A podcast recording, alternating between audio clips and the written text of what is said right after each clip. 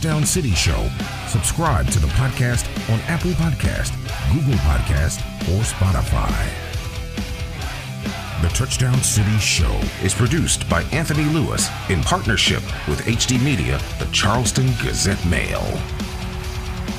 Get your Touchdown City podcast merchandise by visiting touchdowncity.com.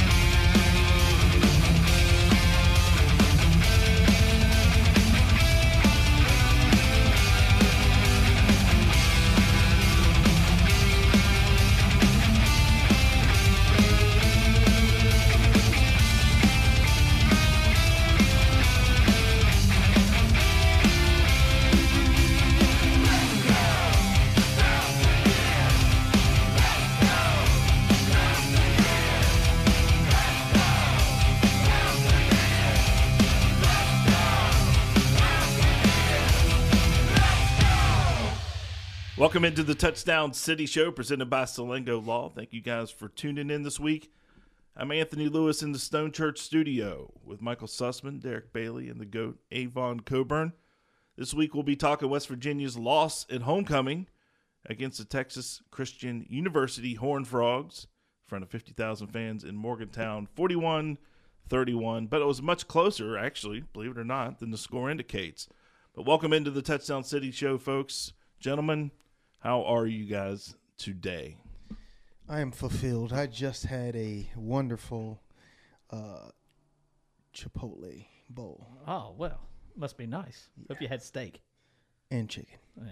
You know, their hot sauce will. Um, ha- what's what's the proper way to say this on the radio? We'll sit you down. He's doing fantastic right now. In about three hours, he's not going to be doing so fantastic. I like ch- I like Chipotle, P- Chipotle. But gentlemen, um, yeah, Hall- Hall- Halloween weekend. Happy Halloween. Happy Halloween. Trick or treat was my favorite when I was a kid. I always loved trick or treat. Well, we're gonna get into that later, so let's hold off on the trick or treat. I'm fat dude. I like my candy. Yeah, I got I got some trick or treat and Halloween questions for you. But let's talk some Mountaineer football. West Virginia loses to the number seven team in the country yesterday, 41-31. Homecoming weekend. Um, first and foremost, your immediate reactions to the ball game, and then I'll tell you um, some of my uh, my thoughts. Immediate reaction. I was disappointed because I don't know. I just believe in us. I believe that we got a fight in us that a lot of people don't have. A lot of a lot of universities don't have that are, you know, who in- in that in that mid range university we have a fight in us. Well, I thought we was gonna pull it out. I mean, I, it's hard. It's hard to go against, you know, your your, your soul, but it, it still hurts. I mean, it's always disappointing to lose, but there were a couple positives still in that game. I do feel like the the, the kids are playing hard. They're not quitting, which it's, it would be easy for them to just mail it in and just go out there and go through the motions like they did the previous week. But they responded well. I thought they played hard. Uh, and then both phases, I thought the offense was very good in the first half. And I thought the defense in the second half, it wasn't the best, but it wasn't horrible. It wasn't like it was in the first half if they could have put that together to, for a full game, they might have won that game, which would have been a big surprise because I thought TCU would just walk in, score 50, and go on home with an easy win. Wrong. I was wrong. I was wrong. I'll, I'll admit it. I was wrong. They still covered. A lot of people probably enjoyed that last touchdown to bet Yeah. TCU. Uh, yeah, that was for the gamblers. That was that for the was for the gamblers. Oh, yes. Oh, hey, yes. Make sure you throw it up. Throw it to the end zone. Throw it to the end zone. It was fourth down too. Wow. Yeah. Yeah. Um, for me, um, of course, disappointing loss. Um, but I was I was happy to see again. I'll echo what Derek said. Uh, the team didn't quit. This team didn't quit yesterday. They came out to play. Um, you know, well they they said it was fifty thousand, right right around fifty thousand there, which means it was probably closer to 43, 44,000. Um, but the team didn't quit, and and and I'll even echo again what Derek said. It's just a shame they couldn't put together a full, complete game, first half, second half, offensively and defensively. If they could have just simply uh, moved the football a little bit in the second half and even put up a few scores, they would have pulled that thing out yesterday. I also I also want to touch on Sam James again. I know we've we've been very critical of him. I thought he was very good again yesterday. Uh, he got open on a deep ball that was overthrown. If that would have been thrown nec- like where it needed to be, he'd have probably had another nice big gain on that play as well. But he played well, I thought. I mean, and uh, he's he's very fast. I wish he could. I mean, if he keeps catching the ball, he's going to be. I mean, you know, that's a weapon you can add. But Yeah, offensively, um, offensive wise, I didn't know what to expect yesterday. Of course, I texted you before the game started. Said, "Hey man, we're missing. We're going to be missing our tackles are out." That's that's a killer. So I thought for sure we would not be able to run the football at all, um, just due to the fact that you had two running backs who one running your starter was out, and you had two banged up running backs coming in, and then Donaldson comes in and puts up hundred yards on twelve carries. what what happened to him? Did anybody ever hear anything on him? It said it was a, a lower leg injury. That's- I It probably didn't- was an ankle. It looked like it- he was. It looked like it was an ankle injury. It looked like I- he broke it. That's what I thought. But I mean, it, when during that play, it looked like he. I mean, it was a great cut he had. It It, was patient. He came through and and I don't. know It just what looked like a normal hit. I mean, it, it's Yeah. the second time with him. It's just looked like a normal hit, and he's came up. I mean, and he got hurt earlier in the game. yeah.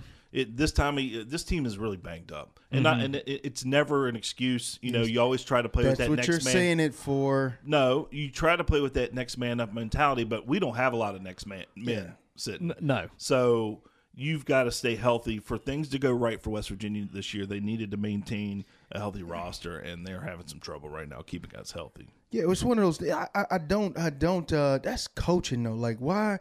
Why isn't? Why isn't it the fact that our next man up are not good enough? That's that's coaching. That bothers me. Regardless, like we should It's be able depth to. too. Yeah, I mean, but that's what you that's what you go to the to scholarships to the transfer portal for is depth, and we're just not getting it. Like that to me is like, and, and I was thinking about this, and, and probably gonna talk about it, but we might not. The the Tennessee game, we beat Tennessee, what two years ago, right? Oh, Three it's years been ago? it's been it's been about three or four. Four. anyways. I think it was an eighteen. I think it was 18. or seventeen even. so so you know during that time, I think that was that was Dana's what last year, or something like that. It was right? yeah, it was around his it was the Yeah. end of his tenure, towards the end of his but I mean, you see how they turned it around, turned it around. y- y- Well, see, that's the thing. You beat Clemson seventy to thirty three. Then Clemson wins nas- two national titles. Right. Just a few years later, now you beat you beat Tennessee. What it was like forty one to thirteen. Yeah, it or was a spanking. And here they are, probably going to be ranked number one on Tuesday. Right. And I mean, it's like, where are we not catching that, that whatever that is? it, the, the lifeline of the program starts with recruiting. Any program, it's Right. recruiting. You have to bring in the studs to to win at a high level and continue that level. And what you're saying about the next man up, I agree with that to an extent. Like, why is somebody not ready?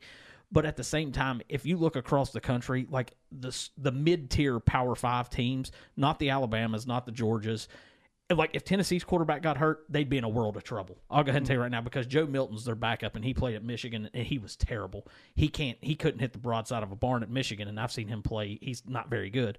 If Hendon Hooker goes down, Tennessee will lose. They will lose, and they'll lose more than one game, and that's sad because the rest of their schedule is not very difficult. So while I understand it is the next man up mentality, the next man up generally is not as good as the first man up. That's why that next man's up. The next man up is a backup. Yeah. But I do agree, you have to develop the talent and have them prepared to play. And and to me, and, and it's funny because today for, never mind, uh, you're gonna talk about it later. But it's just you have to make sure those guys. You gotta you're gonna spend some of your time to make sure that those guys are ready. See, this is where I have a problem in the games. Like, uh, who was the the bad team they played? Towson. Towson.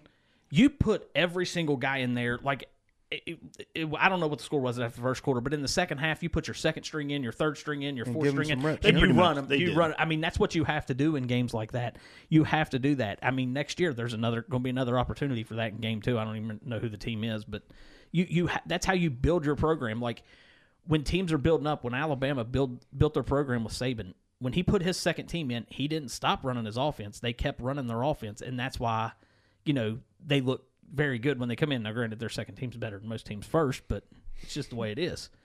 Yeah, I mean West Virginia historically, and I'm just going to point at this. For years, Dana didn't do the right thing in recruiting. He thought he could recruit JUCOs and transfers, and realistically, Coach Nehlen had it right. You just you recruit Western Pennsylvania, Ohio, New Jersey, and then you start going outside of that for like speed. Where'd they go? They went to South Florida for speed, mm-hmm. and that formula worked, but they've gone away from it. So there's an issue at West Virginia. I still think, I still think, and I'll continue to say it. Go to Ohio. Kentucky is building a decent program just from Ohio players. Just go to Ohio and get the people that Ohio State, Michigan, and those schools don't want. All right, we're going to take a break. When we come back, we're going to talk a little about the coaching hot seat around the country, also the college football playoffs. We'll do all that on the Touchdown City Show after this. The Touchdown City Show will be back right after this.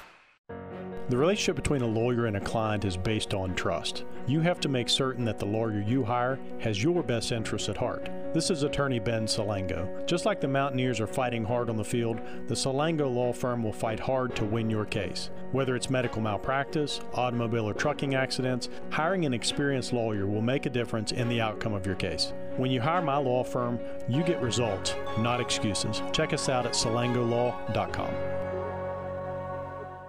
It's our liquidation event at Todd Judy Ford. We have just repriced 97 vehicles below market value for immediate liquidation. We have cars, trucks, and SUVs in all price ranges available immediately. And you can start the process right from your phone. Just go to our website or Facebook page to chat with our team. We can send you a link to appraise your own trade using Kelley Blue Book Instant Cash Offer, and we can send you an application for financing. And financing is available for all credit types. Just go to ToddJudyFord.com and see for yourself. Get more bank for your business with United Bank. Whether you'd like to start a business, purchase commercial real estate, or equipment, United Bank can help. We support business development throughout our great state, making business and consumer loans and fueling opportunities. Small business owners' dreams come true and larger corporations grow. What can we do for your business? United Bank, West Virginia's bank. Proud to be united with the Mountaineers. Equal housing lender, member FDIC. Come out and cheer on the Mountaineers and support the Sugar Bowl Foundation on Saturday, November 5th at Buffalo Wild Wings at Nitro Marketplace. You can bid on autographed items from Pat White, Owen Schmidt, Don Nehlen, and other WVU greats. Come out and meet and greet two consensus All Americans and WVU greats, Darius Stills and Grant Wiley. Proceeds from this event will support the Sugar Bowl Foundation's Christmas visit to the Davis Child Shelter and for the Cross Lanes YMCA. This is Grant Wiley. For more information, visit sugarbowlfoundation.org. Welcome back to the Touchdown City Show. Hey, welcome back to the Touchdown City Show presented by Salango Law. Thank you guys for dialing in the show this week. And um, I wanted to talk a little bit about the college football playoff, which we'll do here in a second. But I went to, was it coachinghotseat.com or whatever that Yeah, that guy today. always puts out some speculation. you know. So I, I was just curious because you know it's of course every time West Virginia loses, the conversation starts. Where do you think? Well, Derek, you already know. I know, Michael guys can and Avon, guess. where where do you think Coach Brown is on this list of thirty coaches? He's got to be up there. I would imagine five. I think I heard three or four. He's actually on this list, twenty third. Oh wow, There's some scorching seats going on, guys. wow! And What- it's what not am I- just it's not just from hemorrhoids. What am I missing? well, I mean, uh, I'll go ahead. I know some of them because obviously Auburn's coach, they're just waiting. It's any day now. Texas A&M, Jimbo Fisher, Jimbo. he's up there. I think it's South Florida's coach. Is that Jeff Collins? He's up there. David Shaw is probably going to be way up there. Uh, California's coach, his name's Wilcox. He's going to be way up there. Um, uh, Well, let me let me give you this list. And. Yeah, I don't even know how, how to pronounce this guy's name at Navy, but uh, the Ne- Neama- Neamala Talalo or something yeah, like that. I'm not good with my Polynesian names. Yes, so I, apo- I apologize. But he's listed fifth here. Pat Fitzgerald at Northwestern's fourth. Jimbo's number three, which I'm shocked he's that high. I'm I mean, not. it's not that he's not winning, but I I get it. Okay, so and then um, Harsin at Alabama and Jeff Scott at South Florida is number one. Uh, some other names on here: Ven- uh, Venables at Oklahoma's tenth. Wow. See, I don't, I don't. I, that's why I don't, I don't buy that list completely because these guys that are in their first year, while I think their seat, like his seat's probably a little bit warm. You can't lose forty nine nothing Texas. Nothing's gonna happen to him. He's not going anywhere after one year now. He's righted it a little bit. They're five and three. Well, Jake Spavital's on here at twenty one. I thought he'd be higher because Yeah. they've been bad in his tenure. He's in like his fourth or fifth year. They're not very Where's good at Spa- where's Spavital? He's at Texas Texas, State. State. The- Are they the Armadillos? All. they should be. They should be. Uh, some other names on Oh, here that you might awesome. recognize: Butch Jones at Arkansas State, uh, Cristobal at Miami after year one. They have him listed at seven. And, and now, I don't think it's a firing list. I think it's just a hot seat. And see, to me, like the, the Cristobal being on there, that dude's recruiting class is coming in as fantastic. They're not going to fire him after one year. His seat might be a little bit warm because you can't lose to Duke, and they do look like complete trash right now. What is dumpster juice? they Dumpster look like dumpster juice right now. I mean, they look really bad. But uh, you know, they're not going to fire him after one year. Like the coaches that are on like the verge of being fired, in my opinion, are guys in their like third, fourth, and fifth year that haven't accomplished anything. And unfortunately, that's where Neal Brown falls. Yeah, he's in the fourth year with a losing record, and then if you take away the FBS schools, he's got a really bad record at West Virginia. It's not, so, yeah, it's not good. uh, moving on, let's talk a little bit about the college football playoff. Who's in? Who's out? Um, right now. Now, now you got to think ahead a little bit. Don't just look at the AP because the AP's out. But looking ahead, who do you have in your four? I'll- Michael, I'm gonna throw this over to you. You you have your top four I. I think because of their offense, Ohio State is number one right now to me with Marvin Harrison, with Jaxon Smith-Njigba. Uh, number two's Tennessee. They've got the resume. They've been on a roll. That three, four spots a little bit tricky. Uh, I'd say Georgia three right now. Number four. Uh, you guys kind of put me on the spot here. I haven't had too much time to think about it. Um, you got to go with the undefeated squads. Clemson number four. All right.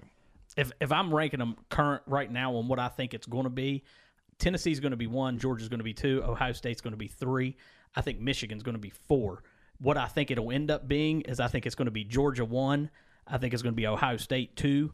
I think it's going to be Alabama three, and I, I'm sorry, not Alabama three. I think it's going to be Georgia one, Ohio State two, um, Clemson three, and TCU four. Wow. So definitely not that. It's going to be Tennessee number one, um, Ohio State number two, um, Clemson number three, and to go. I mean, I, I, I want to. This is my heart. I'm not. I'm not. They shouldn't be, but I'm gonna go with TCU at, at four because I want to put some Big Twelve. I, mean, Big Twelve. I mean, if TCU, if TCU, this is just based on what we're seeing right now. Now, like, it, there's still tons of games left. If TCU finishes 13 and 0, they're going to the playoff. They have to. Right. They're in the playoff. It doesn't matter. TCU just continues to win. They're in the playoff. If Clemson continues to win, they're in the playoff. The winner of Michigan and Ohio State, if they win the Big Ten, they're probably going to be in the playoff. And then the winner of the SEC will po- po- possi- probably be in the playoff unless there's an upset somewhere that's very unexpected, like if LSU were to beat Alabama.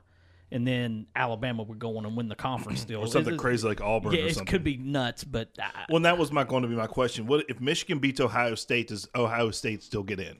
Well, see, that's the that's the million dollar question right now. You could have Georgia, Tennessee, and Alabama Yeah, all that's what I sitting there at the gonna end of the year, one loss. I d here's the thing: Georgia, or I'm sorry, yeah, Georgia and Tennessee still have to play. that's Right, they play Saturday. next week, They yeah. play so they're going to one of them are going to eliminate each other, and then I think if if Alabama loses another game, they're done. right. No matter what, they're going to try to put Alabama in this thing. But- That's how it always but- is. So it's really Georgia. It's it's going to come down to Saturday. Georgia, for me, Tennessee and Georgia, they're playing for a spot in the Final Four. I said at the beginning of the year, I had Georgia, Michigan, Ohio State, and Alabama as the Final Four. I said that that could that could be very realistic at the beginning of the year, and we're sitting there, and it still could be that. Now, here's a question I got: What do you do with Oregon if they finish twelve and one and have a forty nine to three loss to Georgia?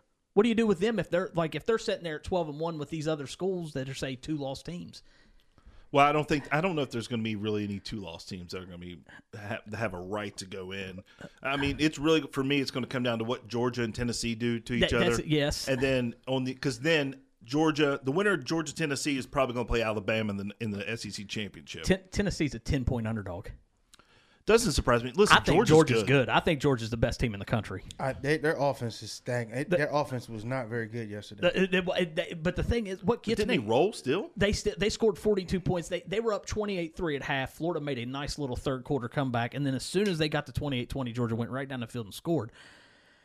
The thing with Georgia that impresses me the most is they can they aren't finesse. They run the ball down your throat if they want to, but they also have that tight end that is unguardable. that Bowers is, is that he is the only weapon that they that- have, though. but, but well, the thing is, they got the offensive line. That's why they can run the ball.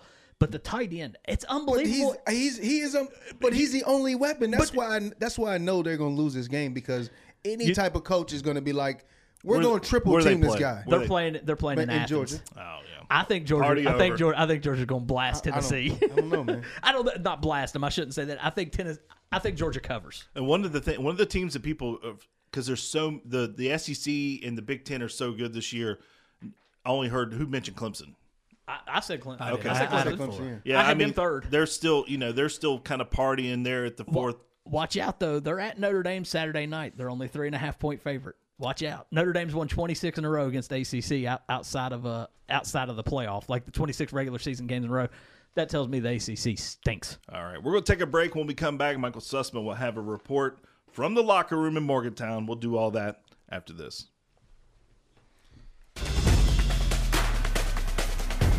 The Touchdown City Show will be back right after this. Hey guys, it's buy one, get one free boneless wings every Thursday at Buffalo Wild Wings. And guess what? You gonna be a dad? What? No. It's Boneless Thursdays, which means free wings. You'd be a great dad. Buy one, get one free boneless wings every Thursday. Only at Buffalo Wild Wings. Buy one, get one of equal value free at participating locations for a limited time. While supplies last, limit one, not valid with other offers. Size exclusions apply. Delivery and takeout valid on Buffalo Wild Wings website or app. Fees may apply. At Summit Community Bank, we believe in making people our priority. We believe in personalized service and exceptional financial products and services that meet a diverse range of needs.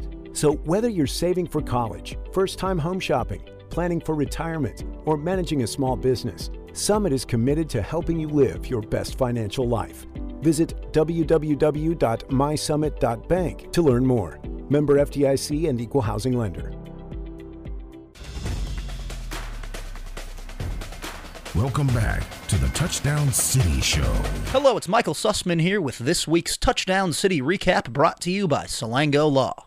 The West Virginia Mountaineers dropped a hard fought battle in Milan Puskar Stadium Saturday, falling to the seventh ranked TCU Horned Frogs 41 31. Here's what head coach Neal Brown had to say after the loss. Extremely hurt locker room. You know, I thought our guys uh, really competed. They played their tails off, played the game the right way. You know, I think some people question that um, late in the game the last week. There's no question in that today. I'm proud of how they played. We're based on outcomes. I get that. Outcome wasn't what we wanted, but I'm proud with how they play. And people can be upset with me. I'm fine, but they can't question how those guys played today. Um, we just didn't make enough plays in the second half offensively. And and that's the side that we've that we've really depended on all year, and we just didn't come through in that game. And, and that's a good football team. Credit credit Sonny, credit uh, that team. They found a way, um, but we gave them everything they wanted and had chances to win a game. WVU grabbed a 14 to 7 lead early in the second quarter behind a pair of short rushing touchdowns from CJ Donaldson. Despite having limited backfield options available, West Virginia ran for 155 yards in the game as Donaldson led the way with 104. Our running back room was beat up. You know, Justin and CJ practiced a little bit this week, but not a whole lot. They come in, CJ gets hurt. He get he got hurt bad in, in the second half. Justin, who's beat up coming in the game, um, is not playing full speed. We ran the ball better against them in the first half than anybody that they've played this year okay? And schematically, we did some things differently than what we've shown on film, so we had some good answers for them. And then they basically in the second half played eight man box and, and changed the front for really the first time all year. TCU's offense got rolling in the second quarter, scoring three touchdowns to move ahead 28 to 21 at the break.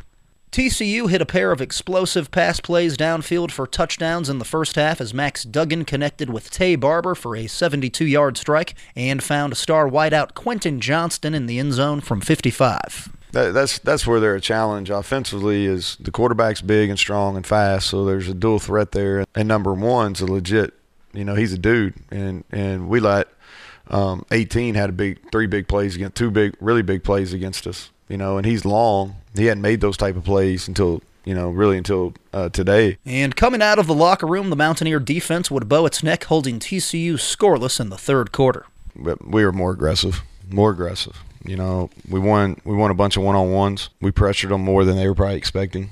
Uh, I'm proud of those guys. I thought they made plays. They they went down and, and they were challenged all week, and, and I thought they, they came to play in the second half. But in the second half, we came out and we just then we blitzed more than we've been blitzing, played more man coverage than we have, and they hit us on some plays, you know. But we also made some plays, you know, more TFLs.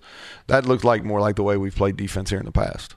Unfortunately for West Virginia, TCU's D would step up as well, stymieing the Mountaineers twice in the red zone. West Virginia missed a golden opportunity at the 5-10 mark in the third quarter when the Eers turned it over on downs inside the Horned Frog 5. It was an ill inspiring sequence as WVU missed back to back low percentage fade routes in each corner of the end zone. Here's what WVU wideout Sam James had to say about it. I mean, he believes in us, you know, to go for it and make that play. I mean, I'm 100% behind him. If he he believed in us to go out there and execute, I'm behind him for calling it. That being said, Neal Brown wanted to pass interference on the fourth down play. And then pass interference. If somebody can can tell me what that is, let me know. Let me know because if that's not pass interference, I don't know what it is. You know, and, and I just I, I don't know. Like if our kid doesn't have a chance to make a play, it's got to be pass interference. Um, the third down was supposed to be a run. Yeah, the third down was supposed to be a run. Following a TCU field goal, the Mountaineers would draw within three late in the fourth quarter behind an acrobatic 29 yard touchdown snag from Reese Smith. Seam shot. At the goal line, reaching out to make the catch. And what a catch it was. Reese Smith somehow holds on for the touchdown. That's ESPN's Bob Wischusen on the call. That would be the last highlight moment for West Virginia as TCU tacked on seven more in the waning moments to head back to Fort Worth with a 41 31 win and a perfect 8 0 record. TCU head coach Sonny Dykes postgame. Uh, good to get a win. That was, uh, you know, when that game was on the schedule to begin the year, I think all of us knew that was going to be a tough one and a grinder, and uh, we were fortunate to win today. I think um, part of, you know, getting on a run like we're on right now is you have to win some games. You probably don't play your best. Um, we're certainly going to have to play better. Again, you got to give West Virginia a ton of credit. They played with a ton of energy in the first half. Thought they played really hard. You know, I think in a lot of ways probably outplayed us in the first half, and And the Mountaineers will hope to avoid dropping their third straight this Saturday against the Iowa State Cyclones in Ames. Here's Sam James on the team's attitude moving forward. We left a couple plays out that we should have made, you know, minor errors, mental errors, but you know, we always got next week, you know, to come back and fix it. Yeah, I mean, it, you know, we're kind of frustrated because you know we went out there and fought, you know, against the number what seven, went out and fought game that we should have won, honestly. But went out there and fought, you know, we didn't get the outcome that we wanted, so you know the level was kind of high. Thanks for listening. This has been Michael Sussman with this week's Touchdown City game recap brought to you by Salango Law. Tune in next week as Touchdown City brings you a recap of WVU's clash in Ames versus the Iowa State Cyclones. The Touchdown City Show will be back right after this. It's Mountaineer football season at Tony the Tailor. Tony the Tailor is the Valley's preeminent men's clothing store. Master tailor Anthony Perazino has assembled an extraordinary combination of world renowned vendors and support staff with one goal in mind to exceed your expectations. In addition to hand tailored clothing, Tony the Tailor also sells quality WVU apparel from Johnny O to show your support for the Mountaineers. Use promo code Let's Go for 20% off WVU apparel at bestmastertailor.com. You've been in an accident. It's time to call Warner Law Offices. We've recovered millions and millions of dollars for car accident victims. Don't settle for the insurance company's low offer. Call us today. No upfront cost, free consultation, and no fees until we win your case. Warner Law Offices, when you need justice. Bobby Warner, now's the time. Call 345 6789. Where do you go to buy your sports memorabilia? Hmm. Your answer needs to be Sports Fans in Teays Valley. Sports Fans has WVU and Marshall shirts, hats, autographed merchandise, gifts, and more. NBA, MLB, NFL, and other NCAA teams. Shop in store at Liberty Square in Teays Valley and online at sports with an S, fans with a Z, WV.com. Sports Fans, the Kanawha Valley source for all things sports. Welcome back to the Touchdown City Show presented by Salango Law. It is Halloween weekend in the mountain in the Mountain State, and uh, I thought we would have a little fun in this segment since the football team is hard to talk about. I thought we would have a little bit of fun uh, for this segment. So first, let's talk. uh, Let me. I want to go around the horn here. What's what's your favorite horror film? Your favorite scary movie? I don't have it. I don't do that at all. I don't do scary movies. I don't like to be scared. I don't either, but I don't know. I don't. I don't know. I mean, like, see, those like slasher movies are stupid to me. They're not really scary. Like, I like the suspenseful ones. It's not really my cup of tea either. I'd have to go. I, I'd have- if I were to pick one, it would be The Shining. Jack Nicholson, and that is just. So if 10 there was some guy out of 10. outside right now outside this window, you guys would probably soil your No, pants. no, it's not even that. It's just like I just I think those movies, like like the movies that are considered quote scary. I think they're more stupid than scary. Like Yeah. I mean, you know, I mean, we've, we, we're on Halloween forty nine now, and he still ain't dead.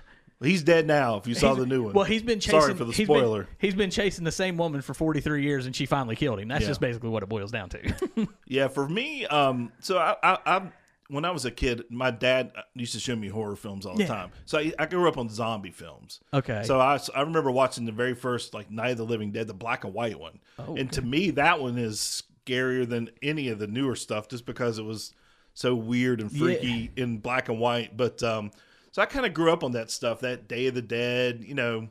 All those zombie films, and then of course I'm an '80s kid, so then here came all the Friday the 13th Yeah, and the were- Halloweens and the Freddy's and Yeah. that type of stuff. So I don't know. I kind of grew up on it. I don't find it um, scary, and uh, but I, some of the movies though that I didn't like were like I don't like um, anything that's torturing. Like I don't like the Saw Host- films. Hostel. Hostel. I didn't. I couldn't get in. I couldn't even bring that. Myself to watch that. Man, they like cutting people up in it and stuff. Like that's just. I mean, t- see, that's not like scary to me. That's just like I don't even know. That's barbaric. That- yeah, that's a little That's- too that's- real. yeah, that's you know, yeah. I know there's not somebody coming to get me in my dreams, but I know there's some idiot down the street that could chop me up in his basement. We so. had we had one from Charleston actually do that, didn't we? So growing up, let me ask you this: What were some of your favorite like Halloween memories? I mean, like trick or treating. Did you guys ever? You guys like? I used to go trick or treating every year with my dad. Dad, brothers? I- yeah. Well, no, just my dad. My they were older, Alan was yeah. a little bit older than me. Todd, Todd was. He would go every now and then, not very much, but I mean, I love to go with my dad. We'd go every year for the full two hours. I love trick or treating. I was a big fan um, until the year I got bit in the rear end by a Doberman or a German Shepherd. I went, so I was trick or treating. I got ahead of the group, and I went into a yard. You know, they always say don't knock on the doors without the lights on. Yeah. And I went into the yard. I had a like this Luke Skywalker. Remember the old school Oh, yeah. Halloween? Like, The you- plastic- the plastic things that tied in the back. He, Oh, yeah. he, that dog bit a hole right through the rear end of my costume, man. And of course, that dude was scared to death. I, my parents were going to sue us, sue him, but uh, it was totally my fault. I should never went into his yard. Yeah, one of so my so tonight is the thirtieth. It's the thirtieth, which is my dad's birthday, which is in Jersey what we call mystery night, which is mischief night everywhere else. yeah, we call it mystery night in Jersey, and this was probably my favorite night uh, because we would just go out and just do dumb stuff, throw eggs at people, and um, which is terrible. But I, I, I, I You're kind of that- you're that guy. I was that kid. That I was that kid that just liked to go and hit people with eggs, and and Halloween just wasn't a wasn't a thing that I did. But I, I was I was a little tormentor back in the If day. somebody's gonna hand me a Reese cup, I'm going knocking on that door. hundred percent. I'm going knocking I mean, on that door. and that was another thing when you go when you go and they give you those little those little uh uh I don't know what they call it. They twist up and they got the little circle thing. I hated those. Like, give me a Reese's and a Snickers. Yeah, the, I know what you're talking about. In the orange and the uh, it was in the orange Oh, and the black chip pepper. candy. Those things, were- stuff that'll pull the filling out of Yeah. your teeth. I'm like, get out of here. Go Reese cup or go home. I right, Reese's Reese's or. Snickers, and and that's it. I became, I really became uh, uh, uh, Butterfinger guy. Not I love Butterfingers, too. Not Butterfingers. Um, what do they call it? Heath? No, never mind. Don't worry about it. All right, let's let's bring it back around to the sports side. Who's the scariest football college football team that you remember in your modern history? When you talk about scary units, football teams, when you through the history of watching the sport, who is it for you? I got no doubt. The 1995 Nebraska Cornhuskers were the greatest football team. I, I people talk about those Southern Cal teams and the LSU team. The 95 Nebraska team would roll out there and they would run for 300 yards against both of those teams. It wouldn't be a contest. They would beat them physically into the ground. I don't they didn't play a game. I don't think I think the closest game they played might have been 21 points. That's the best team I've ever seen. They wasn't even close. Scariest team I, I've, I've I've watched was I, I can't I don't know the actual year, but whenever um uh Warrick Dunn was at um Florida State. That was 93. I, I thought I was going to say 93, but that defense, I think they had Uh, Derrick Brooks, and they just they just was hitting people and you know just dancing around them. I, I was I was like I don't know how anybody does that. There was a point. You're probably a little young for those guys. There was a point in time in like the late '90s that uh, Bobby Bowden's Florida State teams he would go for it basically at the 50 yard line, and because the defense would was just so- like he they would end up punting from their own 40 if they didn't get it because they would just Andre Wadsworth and Peter Boulware were on that team. They'd sack the quarterback three down, or well, they'd stop a run for a loss, sack sack the quarterback twice, Then they'd force the punt. Florida State get the ball, go down, score. I mean, those teams were good, but that Nebraska team, I mean, they smashed people. I, yeah, but but that that Those Florida State teams were good too. I was I was Um, scared. I was I'm like man, I hope I never have to play against those guys. Imagine Florida State and Miami play Saturday night, and no one's even going to talk about it. Yeah. If since you brought up Nebraska, I would go with I, I- they would that would be my one. Yeah. Oh. Um, for sure. Um, but if I was going to put a two, it would probably be the 01 Miami Hurricanes. I was going to say the 01 Miami Hurricanes were really good too. They had yeah, I, I ran for a buck on them, so that that wasn't that. scary. What, what did what did uh, Shady McCoy said? Crazy work. Yeah, I they- gave them crazy work. What was, the, what was the final score? I don't know, but I gave them crazy work. I think I, I mean I uh 01, I think I did like 130. I ran over Ed Reed. I mean it was it was Let's no, no big deal. Just Yeah. run over Ed Reed real quick. Whatever. Yeah, crazy Who work. do you think it is? You're younger than us. Uh, so- yeah, definitely it's scaled a little bit differently. I think the team that Les Miles brought into Morgantown, uh, the college game day game Mhm. with Dana Holgorsen, the team that made it to the national championship and lost to Alabama, that was one of the scariest teams I've seen in person, just because of how stacked they were on defense. Tyrann Mathieu dropped out of the sky, picked off Geno on the one, and then we think we're getting back in the game, and then Morris Claiborne, a starter for the Dallas Cowboys, houses it. That, that team was pretty loaded. I have an issue with Alabama or LSU not getting half of that national championship that year. That was when you could still split the national championship. That LSU team finished the regular season as SEC champions, and they won at Alabama. They won. They beat Oregon. They beat West Virginia, and they beat Georgia. Georgia won the SEC East. West Virginia won the Big East in the Orange Bowl. Oregon won the Pac 12 in the Rose Bowl. And then Alabama won the national championship. I have an issue with you not giving them half of that title because they went into Tuscaloosa and won. Now, granted, it was the most boring game I've ever watched, like nine to six, I think, in overtime. But uh, yeah, that was a really good. That was a really good defensive unit. They had a defensive lineman too. One that was Sam Montgomery or something like that. He was a monster. Hey, I just remember when they ran down the field on the first kickoff. It was like, okay, these guys are different. they all they all was down there at Yeah. the 20 at Uh-huh. the same time. That's, Man, that's terrible. No flag on the play. There, there's not 15 guys out here. if Mathieu doesn't get whatever happened, I think it was maybe a marijuana charge or something. I don't remember. I I- you know I don't remember. If he doesn't have that, he might win the Heisman because he was fantastic that year. Yeah. Yeah, I mean, I still have to go back to that 01 Miami team. I remember when they were in Morgantown in 2000, I worked up in the press box and I said, I have to go down. I want to go down and see these guys in person. The wide receiving core came out. Andre Johnson looked like a dude. I didn't play that game. I was actually hurt, and and that's the. I mean, you as a player, you want to play in that game because you know everybody's looking at that team, Mhm. and I'm like, I want to go out and just and I and I every game I played against them, except my first year. My first year, I didn't play. It was my first game in Miami. I was kind of that. Was, anytime in Miami, I was kind of scared. So All right, we're going to take a break. When we come back, we're just going to go through the sports hi- the sports headlines, and we'll do all that after this. The Touchdown City Show will be back right after this. Foundation problems don't get better with time. They don't get less expensive to fix either. They get worse, slowly but surely, as the years pass.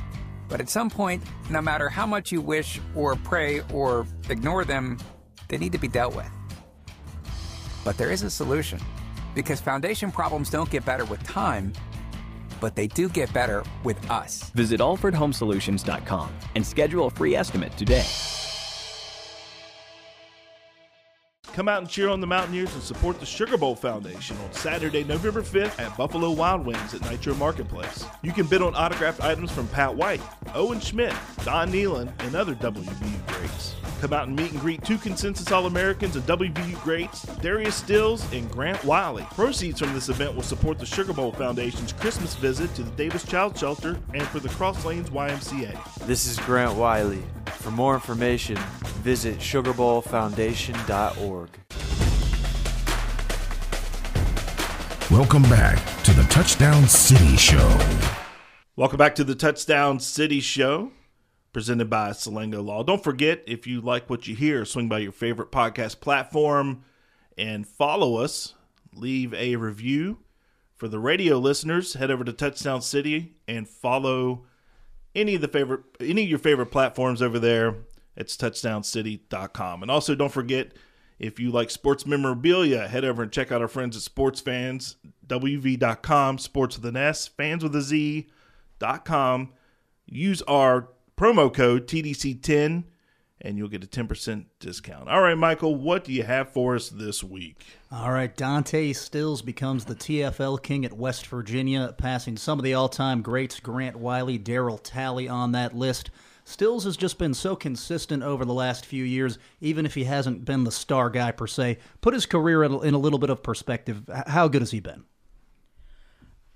I'm not sure how good I would put his career because he's been on some bad teams. I mean, he's he's fantastic. He's a great player, and they double team him to death. So he's been he's been as advertised. Really, I still am not sure he's as good as Darius, but I would still put him. I mean, obviously he's probably top top ten all time defense at WVU easily. Yeah, Uh, definitely top ten. I mean, he's number one in, in TFLs. I mean, I again, I, I would. I mean, I play. I play with G Wiles, and he was absolutely fantastic. So um, I would definitely have to put him behind his dad, G Stills, which is a, a, the goat to me. Um, but again, like you said, I say top five. Yeah, he's had a great career. I mean, you just go down this list here. You pass Wiley, Julian Miller, Dirty Davis, Cal Caden, Daryl Talley, David Upchurch for tackle for, for tackles for losses. The only thing, my only issue with it is, is this fifth year stuff.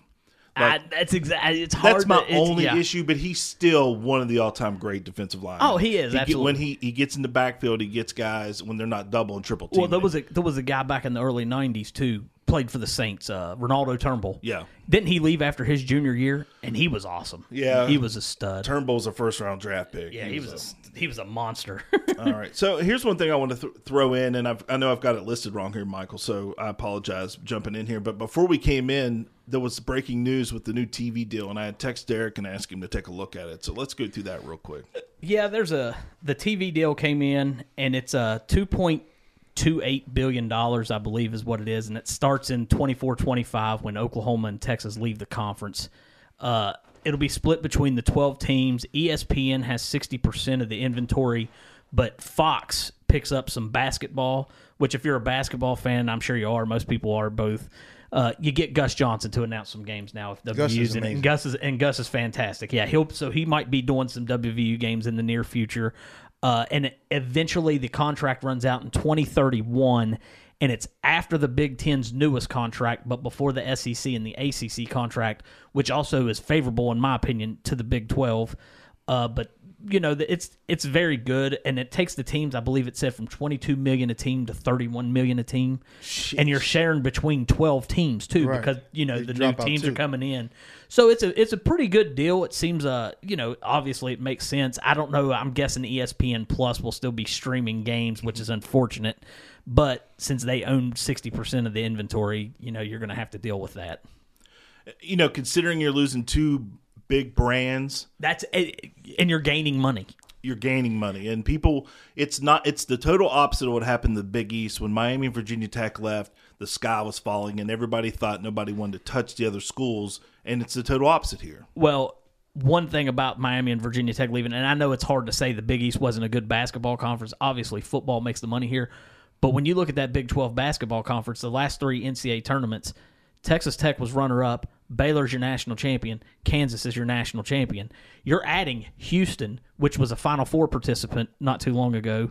Uh, you know, BYU's a decent basketball program. Cincinnati. Cincinnati has some good basketball history, and then I mean that's the best basketball conference. So it might be more basketball driven than football. Although football is king, but it still helps. absolutely And then going to the hoop side of things, the Mountaineers were in action against Bowling Green in a scrimmage. Uh, your typical Mountaineer stat line from three, just 21%. But we saw some good things. All in all, uh, how are we feeling about the hardwood?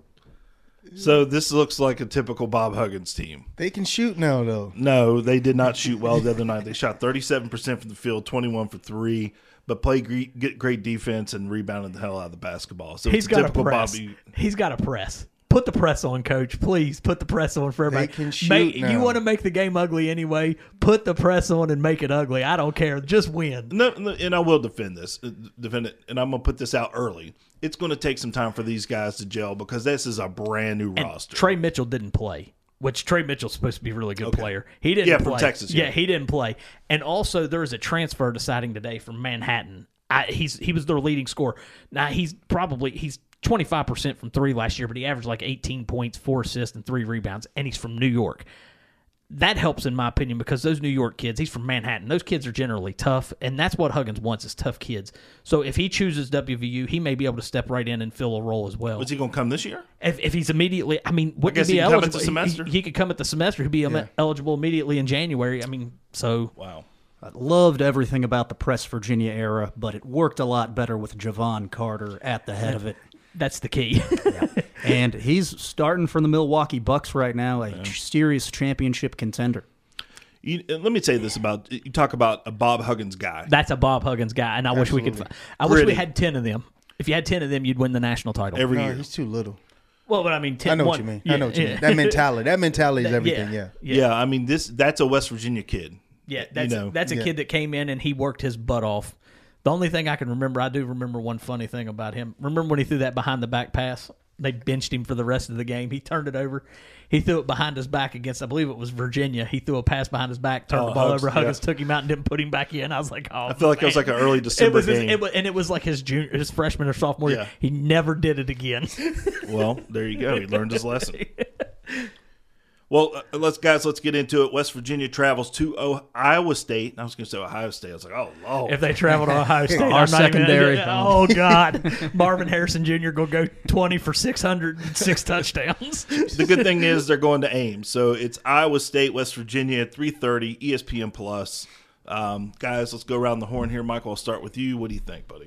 Iowa State's been really solid defensively this year, not much on the other side of the football. The trend of the Neal Brown era has kind of been close loss, close loss, surprising win, lay an egg. So we're going to be in this football game. Do we make enough plays down the stretch? it's hard to tell with this group. I think the Mountaineers are going to scratch out a win on the road to cool off that seat for another week going into the letdown the following week.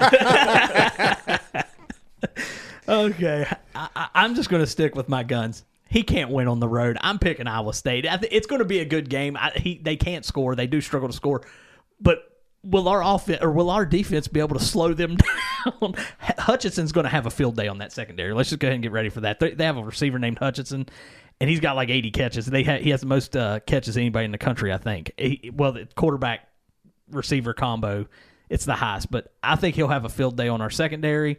I think it'll be a good ball game. I think it's going to be close, and I'm going to take Iowa State 27, West Virginia 24. Oh, So I I'm got you a I got an. I got an ally in here. So Sussy, I, I love you for that. And, and let me explain to you why we're gonna win this game. We're gonna win this game just because of what what Sussy said. There are up there's you know we, we get a big win we go down we you know we lose again but then we win again so this is our win week and then on top of that anthony has his uh, uh, Sugar Bowl Foundation game, which we always lose, but we can't lose it this week because this is our win week. So, you know, it, it is going to be what it is. We're going to win this game. It's going to be 30, 33 to 28. Well, historically, if we get to 31, we win. So, uh, West Virginia, I'm going to say West Virginia drops one again. I'm just not feeling it um, on the road. And and honestly, I'm right there with you. The issue is it's on the road, and for some reason, this team does not perform well on the road. So I'm going. I'm going Iowa State. I hate to say it, um, and hopefully, you know, maybe I'll even put some money on it so West Virginia will shock me and win. It, you know, you, you if you, You bet, bet, if you bet, you feel better about it. If Yeah. because you, win money. yeah. So and also too, uh, like Avon said, next weekend we're going to be having our event at Buffalo Wild Wings at the Nitro Marketplace. Two of the all-time greats, Darius Stills, Grant Wiley, they're coming down. Avon will be in the house. Uh, just spent the morning working on some of that stuff, so you can check all that information out at uh, SugarBowlFoundation.com. All the pro all the proceeds will go towards our um, annual Christmas visit to the Davis Child Shelter, and also we sponsor kids at the Cross Lanes YMCA. So it's free to attend. Come on out. Lots of great things. We got a great silent auction. What twenty? We're doing twenty raffle items this year. Um, so just lots of great stuff. So um, thanks for taking this opportunity to check out the Touchdown City show this week. And uh, don't forget, swing by if you're listening on the radio and you want to catch it on the podcast. Check it out on your favorite podcast platform. So for Michael Sussman, Derek Bailey, Avon Cobourne, I'm Anthony Lewis. And this is the Touchdown City Show. To hear more of the Touchdown City Show, subscribe to the podcast on Apple Podcast, Google Podcast, or Spotify. The Touchdown City Show is produced by Anthony Lewis in partnership with HD Media, the Charleston Gazette Mail. Get your Touchdown City podcast merchandise by visiting touchdowncity.com.